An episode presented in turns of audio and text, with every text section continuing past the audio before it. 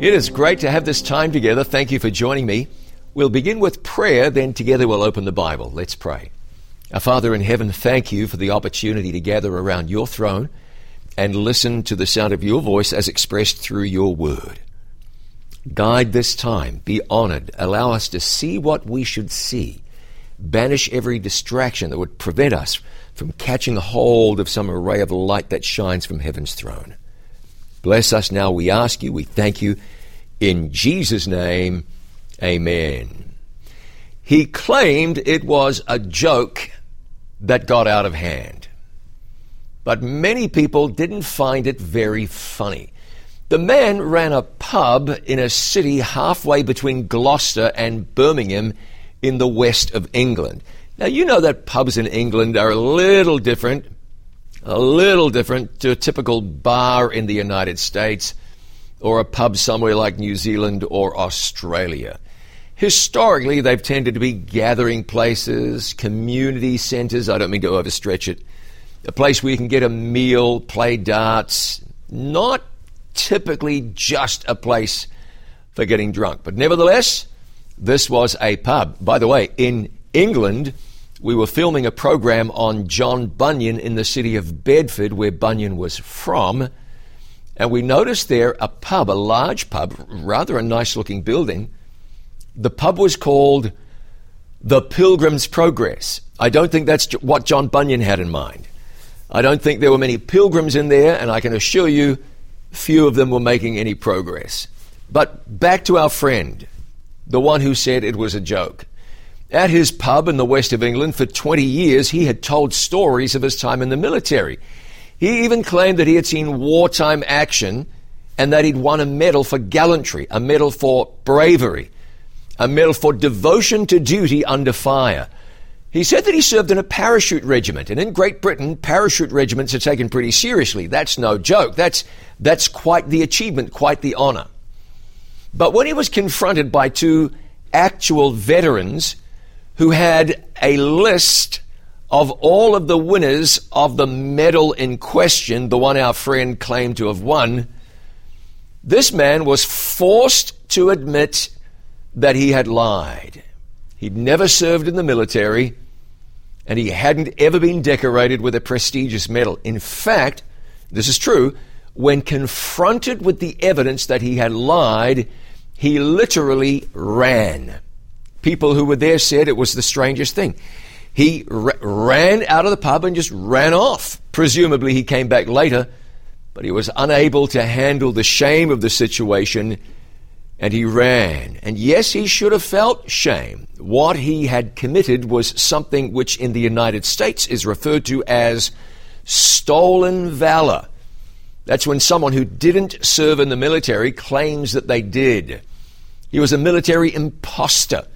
Stolen valor can refer to someone who embellished their military records, and many people have done so. Like the man in Alaska who was wearing the uniform of the Green Berets, the U.S. Army Special Forces. Not just the uniform, he was wearing medals on the uniform. Medals he did not win.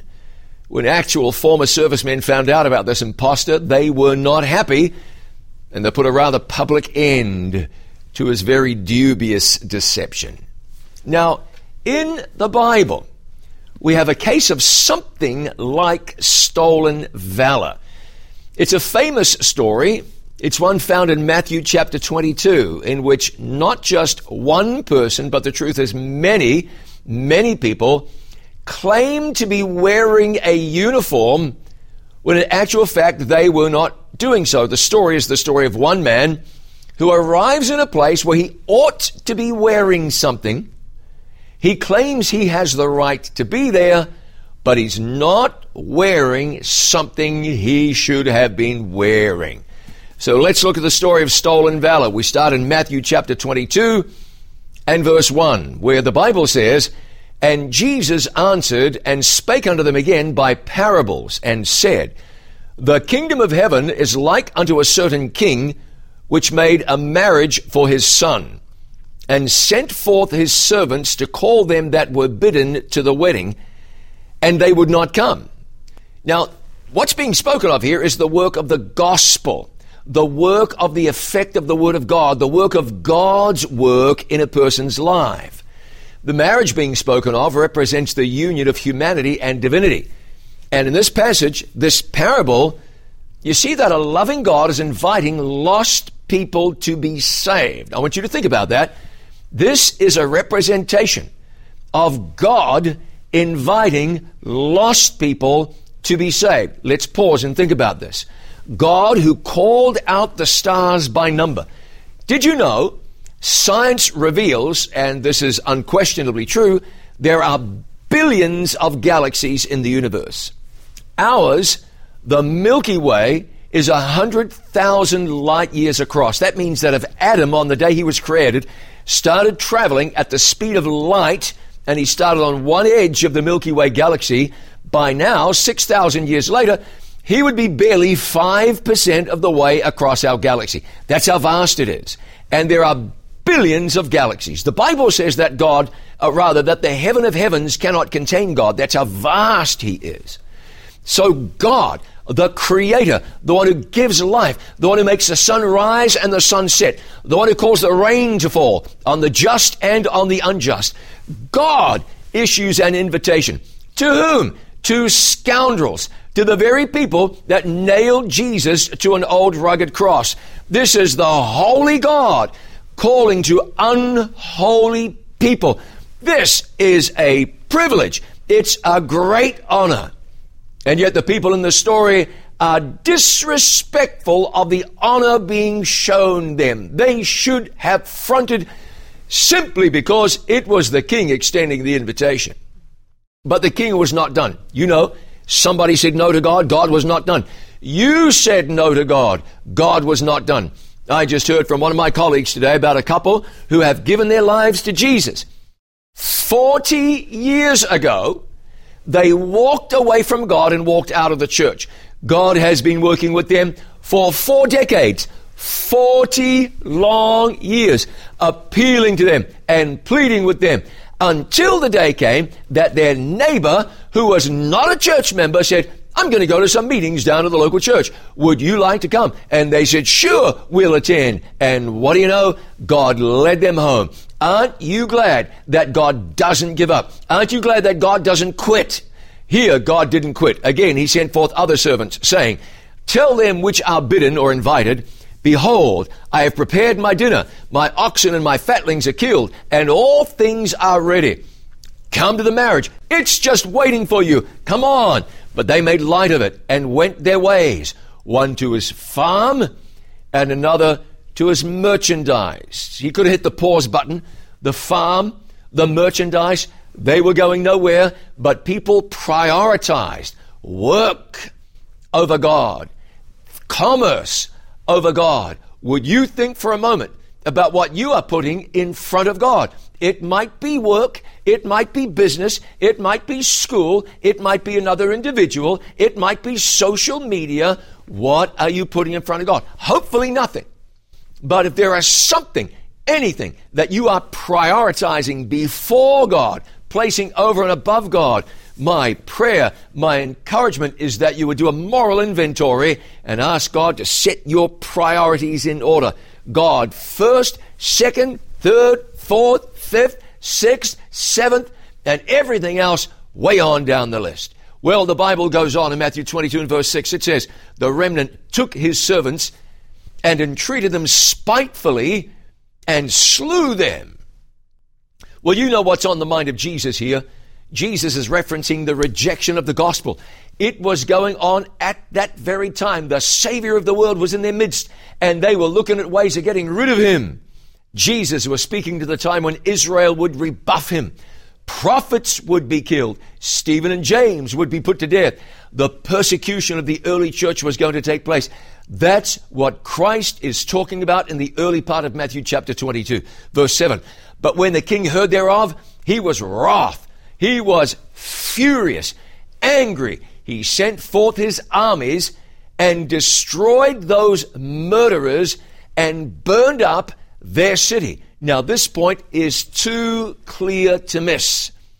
This is Jesus warning the people that Jerusalem would be destroyed about 40 years into the future in the year 70 AD. You reject God. How do I make this sound? How do I make this sound kind and not like a threat? You reject God, you ultimately reap what you sow. I don't mean that God will come after you like an angry tyrant. I don't mean that. But if you say, I don't want to follow God, God will ultimately honor your decision. And you cannot be saved, but you will be lost. I mean, lost, saved. What, what means more to you right now? Jesus, the devil. Who means more to you right now? Your life or God's will for your life, His perfect plan for your life? Which is worth more to you? Verse 8 Then he said to his servants, The wedding is ready, but they which were bidden or invited were not worthy. Go ye therefore into the highways, and as many as you shall find, invite to the marriage. The gospel would go to the Gentiles. Yes, also those Jews who would believe on Jesus could be saved as well. But Christ is saying, I've been rejected by a bunch of people, so take the gospel to whoever will hear. And by the way, friend, here, Jesus isn't just commissioning the disciples then, he's commissioning us today to take the gospel to others. And you don't need to make the mistake of thinking that only those who like they're interested, or look like they're interested, or appear as though they would fit in well in your congregation are the only ones who will respond. Sometimes it is the least likely who will accept the invitation. So, those servants went out into the highways and gathered together all as many as they found both bad and good. And the wedding was furnished with guests. Can we pause and think about this idea of both bad and good? My thinking is that if you looked around your congregation, you would see a whole lot of people who look like they belong in church. Except the Bible tells us that the gospel is a net. You know, in the parable of the net, Jesus spelled out this very thing that brings both good and bad, and the net good fish and bad fish, into the church. The fact of the matter is, there ought to be some bad people in church. Now, I hope it's not you, or the deacons, or the local church elders, but if we are doing our job as God's people, we are going to find some of the people who don't fit the typical profile of church attender and we're going to bring them to church. The ones who look out of place, they ought to be in church. The ones who look like they intentionally did not dress for church, they ought to be in church. It's when we're not doing our job that there's nobody in church who looks like they don't belong in church. Let's bring them. And when we do, something special can happen. Now, I know a fellow, he would go to church each week and he'd sit there in the church service, couldn't take it any longer. He'd get up and he'd go to the bathrooms, line up some cocaine, and snort a line of cocaine up his nose. Then he'd go back into the church, he'd sit down, quite impressed that the sermon had suddenly improved exponentially. He'd enjoy the rest of the church service and go on his way. This happened week after week after week after week. Now, I don't believe the preacher knew what was going on. I don't know how many people in the congregation knew what was going on. But the man knew what was going on. His wife knew what was going on. It turned out, though, that he was in exactly the right place. One day he goes to the bathroom, he lines up his line of cocaine, and something speaks to his heart. He says, Why am I doing this? He pushes it into the sink, runs it down the drain, makes sure he washes everything off, goes back to church. The sermon hadn't improved, but he had, and he never used it again. Come on now, never used it again. If that brother hadn't been in church that morning, likely he would not have had that experience. Bring the sinners. Oh, I'm not promoting the idea of bringing drugs to church.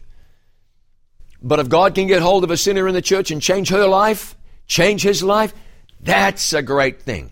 The passage says, the parable told us, bad and good, bring him. You bring the bad to Jesus, and Jesus can straighten them out clean them up, and make them new. Now, of course, there's a little tension that runs through this thing. We want unconverted people in the church. Ah, yes, we do. But of course, we want the unconverted to grow. The unconverted people should be the ones visiting the church, learning the truth of the Bible, taking baby steps. But when they come to Jesus and they plug into Jesus after a certain period of time, you want to see people growing and experiencing transformation. Keep in mind that happens rapidly with some, less rapidly with others. So we're going to have the bad in the church, and we're going to have the good in the church if we're doing our job right, understanding there's none that do good, no, not one, but these are generalities here, these words. A problem we have, though, is that there are people in the church who waffle around with being bad, not determined that they'll ever change. If you're a Christian and you're reaching out to God with any sincerity at all, there absolutely has to be a determination that Jesus will grow you. But we stagnate, many of us. We grow to a certain height, we level off. And you know there's no treading water. You're either growing as a believer or you are atrophying as a believer. I heard a story that might help us with this idea of growth. A man was on a safari in Africa. At night, they'd pitch a camp. They'd build a fire, sit around the campfire, off they'd go to bed. Next day, they'd carry on, go to another place on safari. But this man noticed, our friend noticed, they light a fire. First, they'd set the fire up, little wood on the bottom, big wood on the top. They'd light the fire, and uh, off they'd go. In the morning, he'd get out of his tent, he'd wander around and notice just out a ways in a clearing, these fires had been set up. Little wood on the bottom, big wood on the top, but they had not been set alight. He wondered about that. He saw it day after day. And then he said to the guide on the safari, Hey, what's this? We light a fire at night, and then in the morning I see fires set up out in the clearing. Little wood on the bottom, big wood on the top, except of course they've not been burned. What's that all about? The guide said, Glad you noticed. Come with me. They walked a little way. He pointed up in a tree and he said, What do you see up in that tree? The man responded truthfully, I see monkeys in that tree. He said, Yes. And those monkeys have got very strong powers of observation. They watch us. They watch us build our fires. Little wood on the bottom, big wood on the top. And at night when we go to bed, they'll come down out of the trees and set up a fire. Little wood on the bottom, big wood on the top, just like they've watched us do again and again. He says they're great imitators, these guys. They build the fire perfectly. He said they've got everything except the fire. Oh, I wonder if that can be said of the church today. We have our organs and our pews and our pianos and our stained glass and our praise teams and our community programs and our Bible study classes. It might be that there are times we've got everything but the fire. God speaks that in the last days there will be people with a form of godliness without the power thereof. That's not unbelievers. They don't have a form of godliness. We must have and we may have the power of the Holy Spirit. That fire will give you grace to put away the sin that besets you. You're not doing that without the fire. You're battling those old sins and you're not seeing spiritual growth. What you need is the fire. Sin looks attractive to you. Why? Because you don't have the fire.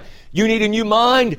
God will give you a new mind. That's the power of the Holy Spirit. The fire of the Holy Spirit burning in your life. And let me say this when it comes to sin, I hope you're hearing me. We don't do anyone any favors at all when we tell them that you can get over sin without putting up a fight. If you've ever had somebody say that to you, just invite Jesus into your heart and everything will be okay. Forgive them because they lied to you. Rock musician Alice Cooper, and I cannot believe I'm about to quote Alice Cooper. Rock musician Alice Cooper became a Christian some years ago. His father was a pastor and his grandfather. But Cooper said that he got as far away from the church as possible. He said this listen, he said, drinking beer is easy. Trashing your hotel room is easy. I've never done it, but but being a Christian, he said, That's a tough call. That's rebellion. Oh, it is. You're rebelling against a society that encourages sin. That's where we are today. Society promotes sin, urges people to live lives outside the will of God. Sin is made to look as attractive as possible. And then, being a Christian means that you are rebelling against yourself. You're rebelling against the desires of the unconverted heart. You know, people have got a lifetime of practicing sin. And if you come to Jesus, you are now swimming against the current of your life. You've got to fight sometimes. The Bible talks about putting to death the old person, crucifying the flesh with the affections and the lusts. Paul wrote to the Galatians about that. Crucifying the flesh. Nothing easy about that. James wrote, resist the devil and he will flee from you. You know from experience that you have to fight against temptation sometimes. You know it's true. Listen, one of the reasons people get discouraged with faith in God is because they have been mistakenly led to believe that once they become a Christian, problems disappear and everything is easy. That sin will no longer be attractive. Oh, come on. Of course it's attractive. Now, it doesn't have to overpower you. And not everything will attract you. But there may well be some sins that you had to keep, that will keep needling you for as long as you live. Some sins that you got to keep fending off and fighting off and ducking and weaving. What did James write? Resist the devil. All right. And, and he will flee from you. Now, before you jump out of your skin and say that Bradshaw is telling you to fight your way to heaven, righteousness by works, you ought to know me better than that by now. You got to learn something about how to resist. You resist temptation in the strength of Jesus. What does Philippians 1 and verse 6 say? It says that he who has begun a good work in you will perform it until the day of Jesus Christ. You invite Christ to do the work and he does the work. You consent. You surrender. Philippians 2 and verse 13 says, It is God who works in you both to will and to do for his good pleasure. When you resist sin in the strength of Jesus, you are imbued with the most mighty power in the universe. You are filled with the invincible Spirit of God and the Holy Spirit, that fire will work in your life to put temptation down.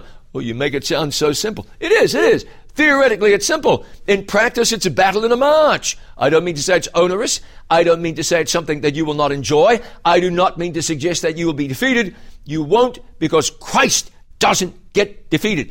Take your eyes off Jesus like Peter, you'll sink into the water. That's what happens.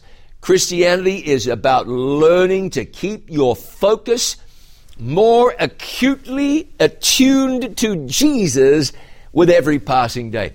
That's growing in faith. I read a statement once that said that Christians will often have to wage hard, stern battles with self. That statement said conflict after conflict must be waged against hereditary tendencies. We shall have to criticize ourselves closely. Of course, your dad was irascible, then you may well inherit that tendency to, to get your dander up with barely any provoking at all. You got to fight that.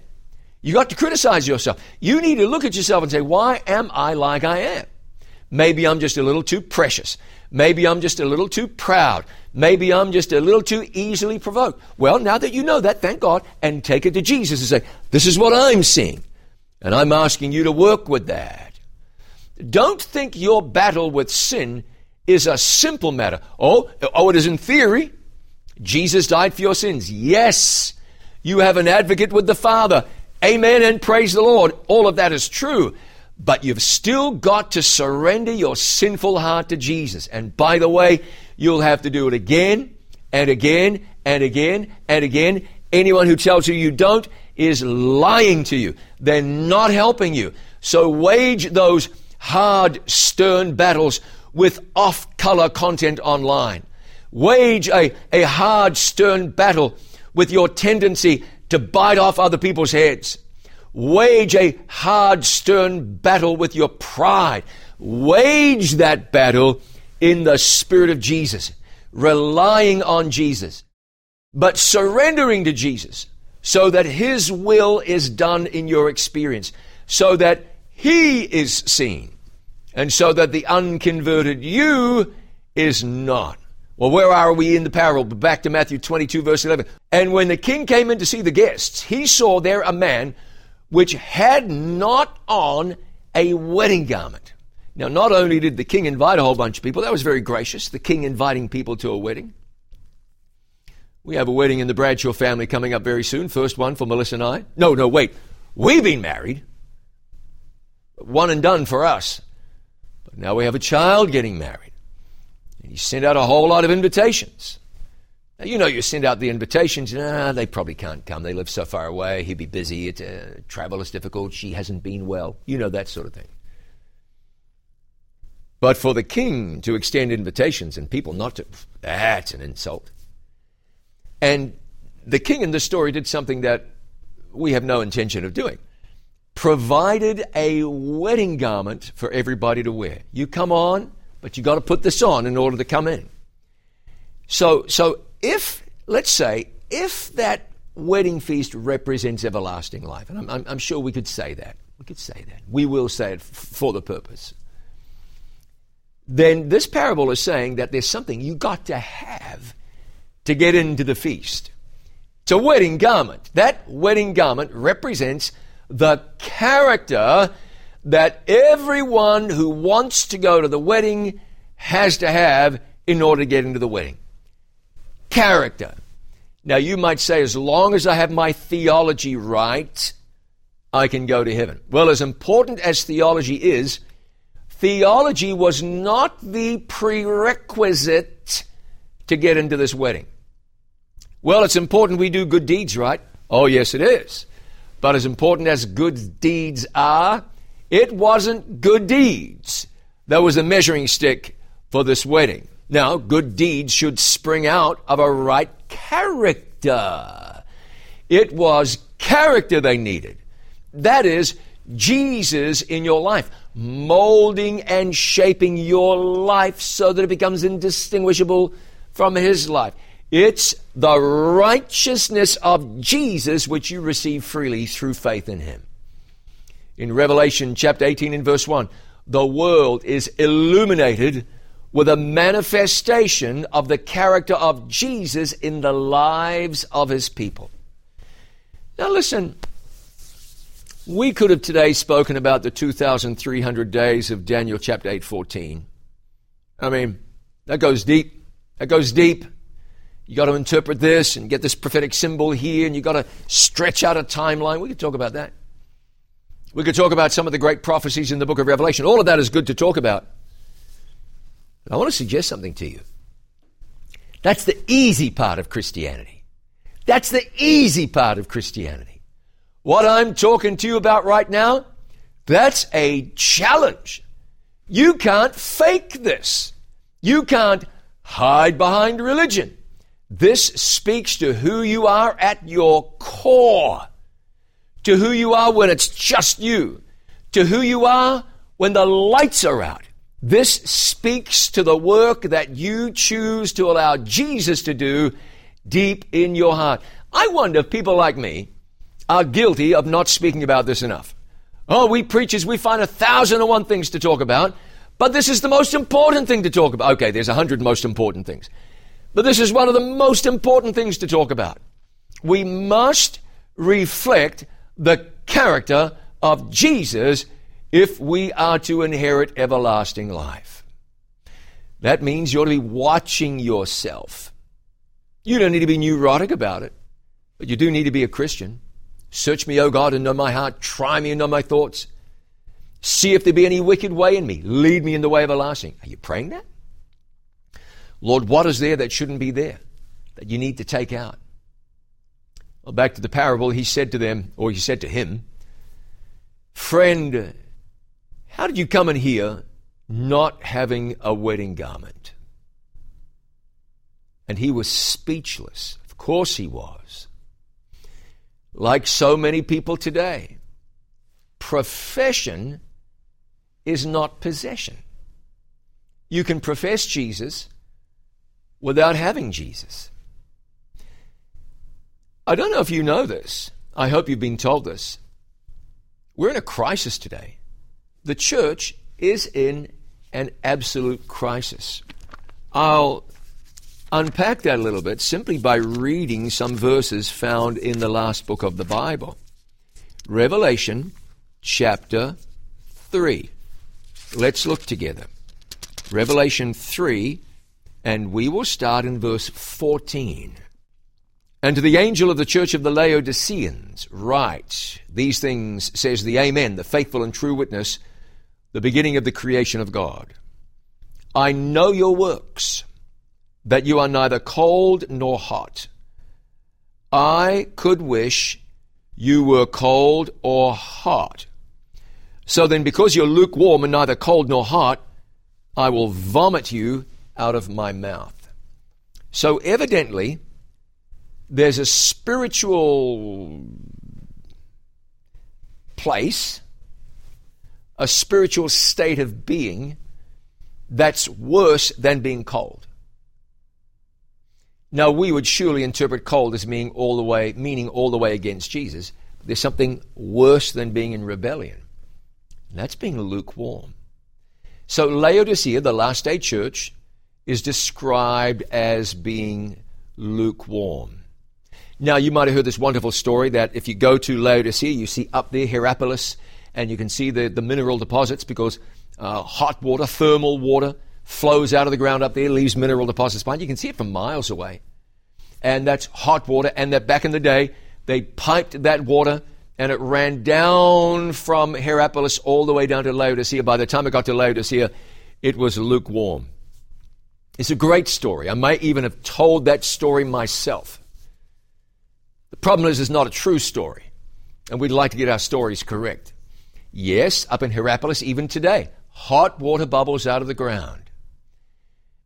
But back in that day, there was a lake between Hierapolis and Laodicea. They didn't, they didn't pump water downhill or run water downhill to Laodicea. No. Hierapolis, hot water. Just to the east of Laodicea is Colossae. Paul wrote to the Colossians, right next to Laodicea. In fact, you see Colossae and Laodicea mentioned in the Pauline epistles together. Now, the water in Colossae, even though Colossae is not much further from Hierapolis than Laodicea, was not hot water. It wasn't thermal water bubbling out of the ground. They got their water from snowmelt, came down from the very high mountains nearby. There are mountains around there, 7,000 plus feet tall. And the water that came down to Colossae was icy cold. And God is saying, You're not like Hierapolis, hot. You're not like Colossae, cold. You're in between, lukewarm. So let's pick this up. God says, I'll vomit you out of my mouth. And vomiting, as you know, is not a voluntary action, it's an involuntary action. It's not that God wanted to, it's that He had to. Because you say, I am rich and have become wealthy, or rich and increased with goods, and have need of nothing, and do not know that you are wretched, miserable, poor, blind, and naked. So, I mean, what an indictment on the church. This is God speaking to the church in the last days. And He said, You think you're good, and you don't know your true spiritual condition. If I was a judgmental man, and of course I'm not, if I wanted to stick my neck out, oof, I could. We could talk about the church today, full of religious people sleepwalking straight to hell because they make a profession, but they haven't surrendered their hearts to Jesus, haven't prayed that prayer. No different to people in the world. You'd never know, except they front up to church each weekend, most weekends, some weekends. No, that's not Christianity because when Christianity gets into you, it's, it's, it's like electricity running through you. It's going to have an effect, except a good effect. rich and increase with goods, have need of nothing. That's what, that's what people in God's church are saying down in the end of time. But you know, Jesus wouldn't just tell you how, how bad the situation was without offering a solution. And he says, I counsel you to buy from me gold tried in the fire. I heard somebody say that that is faith that works by love. That you may be rich, and white garments that you may be clothed, that the shame of your nakedness may not be revealed. And anoint your eyes with eye salve that you may see. God said to the church at Laodicea, a place where black cloth was manufactured back in that day. I want you to have white clothing. That white clothing is the righteousness of Christ. You can't buy it, but you can have it. You can't earn it, but you can have it. You can't bargain for it, but you can receive it just by surrendering, just by asking and then believing. God, take my heart, please. Give me the righteousness of Jesus. Thank you. I believe you've given it to me. And you're praying that prayer genuinely now. Genuinely. It's interesting, too, that he said, Anoint your eye with eye salve. There was a medical school in Laodicea, and ophthalmologists there had created an eye salve. Oh, and by the way, these people who call it salve, it's from a Latin word salvere, salvere. There's an L in there. Salve.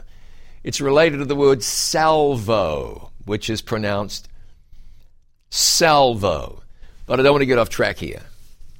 Anoint your eyes with eye salve, however you pronounce it, so you can see. And, and what happens next? That eye salve, that's the fire. That's the Holy Spirit faith that works by love, and the righteousness of Christ. Buy it from me. How? For free. You just you just claim it. Jesus said, As many as I love, I rebuke and chasten. Therefore, be zealous and repent. Then he talks about standing at the door of your heart and knocking. And he says, If you let him in, he will come in and dine with you. He promises to allow you to sit with him in his Father's throne.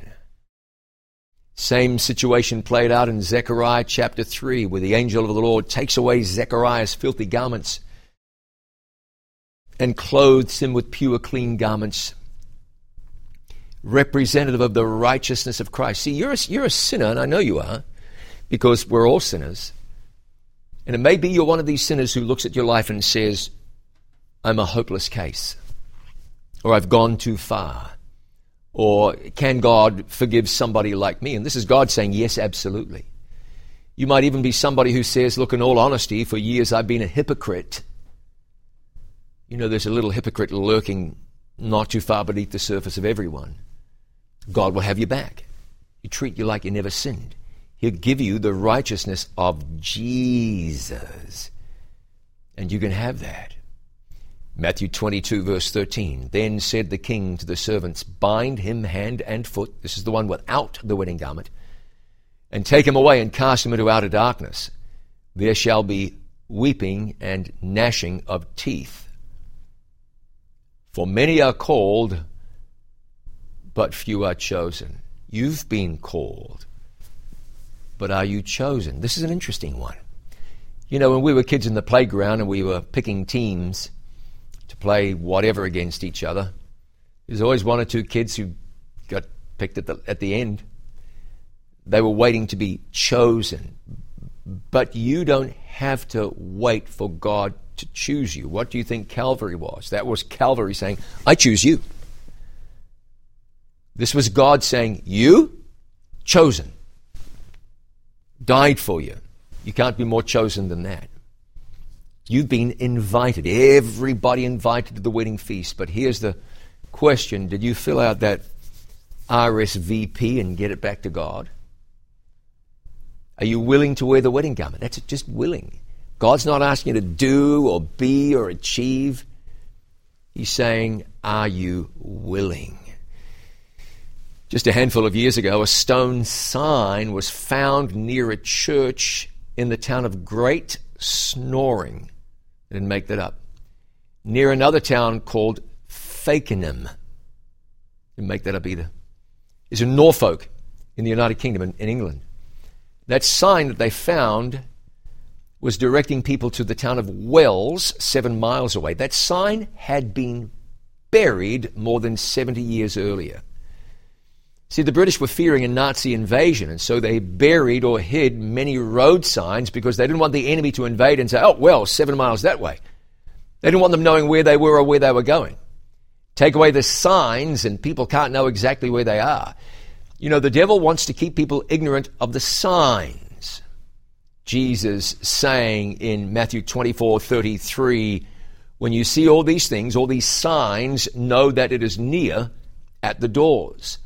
The signs Jesus gave should give both you and me a sense of urgency. There's an urgency about this world. There's an urgency about your salvation. Character. It's not enough just to believe that Jesus wasn't an impostor. It's not enough just to believe that the religion of the Bible is not a cunningly devised fable. You have the privilege of believing that Jesus' name is the only name under heaven among men whereby we might be saved. Yet you can believe that and still not have faith to make him your personal Savior. Theory didn't save anybody. It's not enough to believe the theory. Look, it's a privilege to know Jesus in a way that will alter your life and result in Jesus' life being lived in you. Before Jesus returns, the character of everybody on earth will have been determined. That wedding garment represents the character which the followers of Jesus, the true followers of Jesus, will have. Paul wrote of the church that she should be arrayed in fine linen, clean and white, not having spot or wrinkle or any such thing. That's Ephesians 5:27. And that fine linen as the scripture says is the righteousness of saints. It's the righteousness of Jesus, his character. So that through faith in Jesus that character is given to you as you've claimed Jesus as your personal Savior. There's only one thing that can make you fit to appear in God's presence. All these other things are important. Theology is important. All of that's important. But the only thing that could fit a person to stand in God's presence is the, the robe of Christ's own righteousness. Remember what he says? I counsel you to buy of me white raiment, that you may be clothed, and that the shame of your nakedness does not appear. So, how do you get the character of Jesus? I read this in a book, a good book. I enjoyed it very much. The book is called Christ's Object Lessons. Listen to this. I couldn't put it better. When we submit ourselves to Christ, the heart is united with his heart, the will is merged in his will, the mind becomes one with his mind, the thoughts are brought into captivity to him. We live his life. This is what it means to be clothed with the garment of his righteousness. Then, as the Lord looks upon us, he sees not the fig leaf garment, nor the nakedness and deformity of sin, but his own robe of righteousness, which is perfect obedience to the law of Jehovah. When we submit ourselves to him, what? Heart is united to his heart, will is merged in his will, Mind becomes one with his mind. Thoughts are brought into captivity to him. What are you waiting for? Can you submit to Jesus? That's the key. You do, he'll give you his righteousness. And you'll have his character. You'll have on the wedding garment. Complete preparation for that wonderful wedding feast. I want to pray with you now. Pray with me, our Father and our God. We thank you that though we are incomplete, we are complete in Him, in your Son Jesus. We thank you that though we are unrighteous, we may receive His righteousness fully and freely. We thank you that though we are weak, we may be strong. Though we are undeserving, we still may inherit everlasting life. We thank you for it. Friend, would you thank Jesus for it? I wonder if right now you would want to receive that wedding garment. If so, would you raise your hand? You lift up your hand, God, give me the character of Jesus. Give me the righteousness of Christ. This is our prayer. We believe you've done so. We thank you for it. And we pray in Jesus' name. Come on and say with me now, Amen. Thanks so much for joining me. God bless you. See you next time.